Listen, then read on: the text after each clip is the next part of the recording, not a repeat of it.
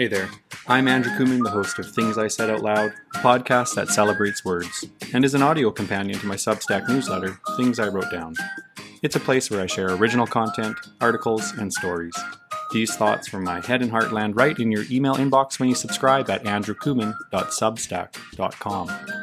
Thanks for spending a portion of your day with me. I hope you leave this episode encouraged and inspired. Now, let's jump right into it. On June 23, 2018, 12 boys ages 12 to 16 from the Wild Boars football team, along with their assistant coach, went to explore the Tham Luang Cave. After practice, when the team failed to arrive at a birthday party organized by their parents, their families discovered their bikes left at the entrance, but they weren't there.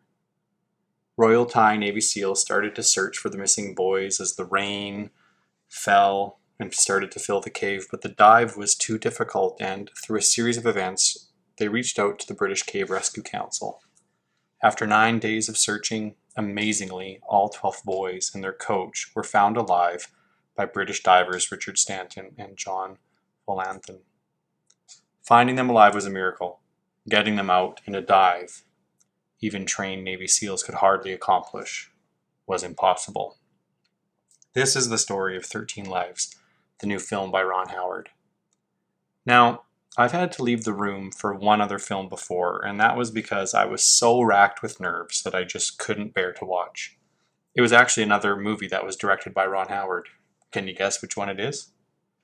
No, not Apollo 13, although there were some tense moments in that wonderful space film. It was Cinderella Man. Do you remember that film? The boxing movie featuring Russell Crowe and Renee Zellweger? Crowe plays James J. Braddock, a supposedly washed up boxer who comes back to challenge for the heavyweight championship of the world. I don't remember the movie too well, even how it ends, but I do remember that final fight scene when Russell Crowe's character has to put it all on the line for his family, for himself, and for the future. It looks like he's not going to do it. I remember just having to leave the room, then coming back and standing and jumping and shouting at the television. Don't you love getting lost in a movie like that? I should go watch it again and see what it was about the film that put me into that type of reaction. 13 Lives is the kind of film where you talk to the TV, you nervously grab the hand of the person that you're watching it with, in this case, my wife Petra. Sorry, Pate. You stand up and you have to leave the room periodically why watch something like that? I feel that's the question my friend Lackey, my Nuna, Korean for big sister, would ask me. Why watch a film that makes you so emotional? When I was working in Malaysia, we would watch movies together, Laki and I, and I made the mistake of taking her to Million Dollar Baby, another boxing film starring Hilary Swank as a boxer. Do you remember that film? It was directed by Clint Eastwood with a screenplay by Paul Haggis I didn't know how heavy the ending of that boxing film would be. Let's just say it's pretty intense, and it totally rattled my friend. I'm not to lie, I like a melancholy film. If you check out my DVD collection, if you're not depressed by the end of a story, why watch it? Is the message of my collection. And at least that used to be the kind of movie vibe I had or would go for before I had kids. So, that's probably something to know about me and to factor into how you hear this review. And I just need to apologize again to my friend Lackey. As payback, though, my Korean sister demanded I go see a horror film with her. Now, I have the same feeling about horror films as Lackey does about melancholy ones. She took me to the ring. It sort of broke all my movie rules. I do not like horror films, especially like the supernatural kind. But that was her point. She wanted me to understand what watching an emotional drama felt like to her. Man, even the toast was scary in that movie. I remember a scene of a close up shot of butter being scraped over bread, and I was on pins and needles.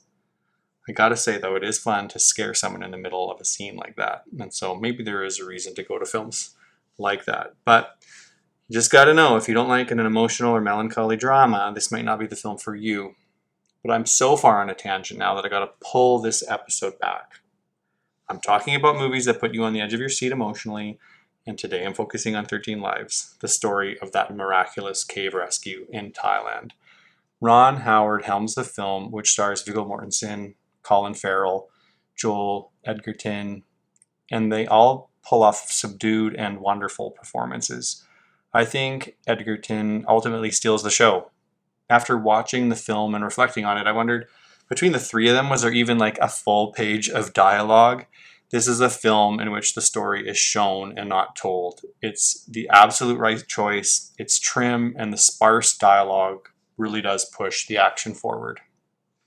Howard tells this, lets the story unfold, and we get into the action within moments of the film's opening sequence in the picturesque Thai countryside. The boys are in the cave walking toward the inevitable danger we know that they will enter, and within a few moments, I already found myself bracing. Here's the film synopsis, which I pulled from Amazon Prime. In the true story of 13 lives, 12 boys and the coach of a Thai soccer team explore the Tham Luang cave when an unexpected rainstorm traps them in the chamber inside the mountain. Entombed behind a maze of flooded cave tunnels, they face impossible odds. A team of world class divers navigate through miles of dangerous cave networks to discover that finding the boys is only the beginning. What's so unique about the story is that we are all witness we were all witnesses of it in small ways while it played out in the news. Do you remember the drama? Praying for these kids, the agonizing wait for the details, that first moment you heard that a few of the boys were out and somehow alive? What? There's so many things that prime me to want to watch the story. One is the Kevin Bacon rule of six degrees of separation. Now, you may know that I moonlight as the content and creative director for Compassion Canada, an organization that works with the local church globally to help release children from poverty through a very robust holistic child development model that supports the whole child body, mind, soul, relationships, along with the child's community we help more than 2 million kids around the world, and one of those kids is named Adun. Adun learned English with help from his compassion program, and he was the boy who, when the divers found the group of the on that faithful day in 2018, he was able to speak to them in English and share that all 13 were alive. I just love that part of the story, how automatically connected with it I am because of the work life reality that I'm in the organization I work for had a direct connection to one of these soccer kids, and that's so awesome. I'll drop a link in the notes so you can learn a bit more about Adun and how compassion is part of the story of his life. I'm also intrigued that it landed with Amazon Studios and United Artists because do you remember this in the frenzy after the rescue where every filmmaker and screenwriter and producer was probably salivating to get the rights for the story? Pureflix, the online Christian streaming service acquired the rights, which was reported in the Hollywood Reporter. And I'm sure there was a few gasps in different newsrooms. That was a massive get. And as a faith, uh, like a faith filmmaker myself, I was nervous and excited about what that could mean. That was amazing. So I am curious how it developed. That uh, the rights were passed to Amazon Studios um, but I don't know the details, but I'd love to learn more. So that intrigued me. I also like that Ron Howard made a film in Thailand. Um, not as famously and perhaps not as widely seen. I also have made one. I've made a film in Thailand. Um, and although it's been watched by millions of people around the globe, it's definitely not as well known. But it's also on Amazon Prime, uh, which produced 13 Lives. And just having spent a lot of time in Thailand, I love the people, I love the food, I love the culture. It's just great to see that nation on film and with such a heartwarming story. So there are a number of personal factors that made me want to watch. But there was one that really made it so that I didn't want to watch the film as well. In fact, I resisted seeing the documentary um, made by Discovery that's on Disney Plus about the cave rescue. And that's because I felt the claustrophobia, claustrophobia of a cave before. Have you? I won't bore you with all the details, but years ago I had a very dramatic experience, again in Malaysia, that involved the waterfall, high octane trips, high stakes trips on winding highways and vehicles and ambulances, stays in hospitals, ICU rooms, a near death experience, all of it at the side of a close friend who fell from a waterfall to what should have been his death, but his life was spared. I have the bloodied clothes, the photographs, the memories, and the newspaper articles to prove it. But what does that have to do with a cave? Well, after this adventure in Malaysia, which I've talked about elsewhere. I came home from the summer and went with some friends hiking in the mountains to some caves in the Rockies. And you know what? The moment I stepped into the cave, into that darkness, into the confined space, into that cold air, the breath was sucked out of me. It wasn't so much that I was scared of the space itself, but the sense of total helplessness and the unknown, and the thought that I could enter a space where I was totally out of control and make go to somewhere where I would need to be rescued. And that paralyzed me. I kind of panicked. I had to run out of the cave and wouldn't go any further. And I kind of felt like an idiot, but I had to do it for myself. And it was some sort of trauma triggered by the events that I had just gone through in Asia um, and during that, you know, the actual moments, like the few weeks of that trauma, I was so stoic and calm and held in the hands of God's mercy, as all of us involved in that situation were. But all that to say, I have a sense of what is personally at stake when someone you love experiences an event in the outdoors, in nature, where they need expert life saving help in an impossible situation and it's a loaded experience. So I feel an immediate sense of the human stakes for a story like this. I really like about the film that Howard lets the story unfold from start to finish as though you're watching it in real time. As a two and a half hour film, it doesn't seem overly long, and you get a sense of the tension, the frayed nerves, and the cost of the human story here. It's not sugar coated. The kids, the parents, the heroic divers, the Thai Navy SEALs, government, government officials, and volunteers None of them are venerated or treated delicately. They're human, afraid, skeptical, frustrated, exhausted, hopeful, stressed. And you feel the claustrophobia. More time is spent hearing the exchange of air through scuba gear than we hear dialogue. You're in the cave, in the tight, winding tunnels underground and underwater, afraid the divers will get pinned between stalactites, or are they stalagmites? Lose their way in the dark, pinched and stuck, lost forever throughout the film, with all that time spent on journey after fraught journey to find the boys, you slowly get a realization of the magnitude of the task it was to find them. Just how treacherous and dangerous it was. Things you couldn't know when you were just reading news articles all those years ago. And with the relief of their discovery on that ninth day, the sheer impossibility of their safe rescue becomes clear. Now, my wife always likes to search sites while we watch films to find out what happens, and normally I can't stand that. I want to be surprised, delighted, completely immersed in the story so that I can discover it as it unfolds. I wanted to know all the details throughout this film. Knowing they were rescued was a prerequisite for watching it for me. I couldn't not know because I knew the story, but even found myself having to stand up and leave it in key moments, even though I knew what happened. So kudos to the filmmakers. Maybe a bit of a signal to my past trauma uh, and perhaps ridiculous um, of me as a viewer, but that's I, I, love getting lost in a film like that. But also proof I'm not designed to be a rescue cave diver. Could you tell? But probably the most wonderful thing about the movie for me is to witness in the dramatization the outpouring of humanity that was on display in the situation. For instance, the sacrifice of local farmers who agreed to allow water to be pumped from the caves onto their crop, which destroyed their crop and really put them in a bind. It was so heartwarming.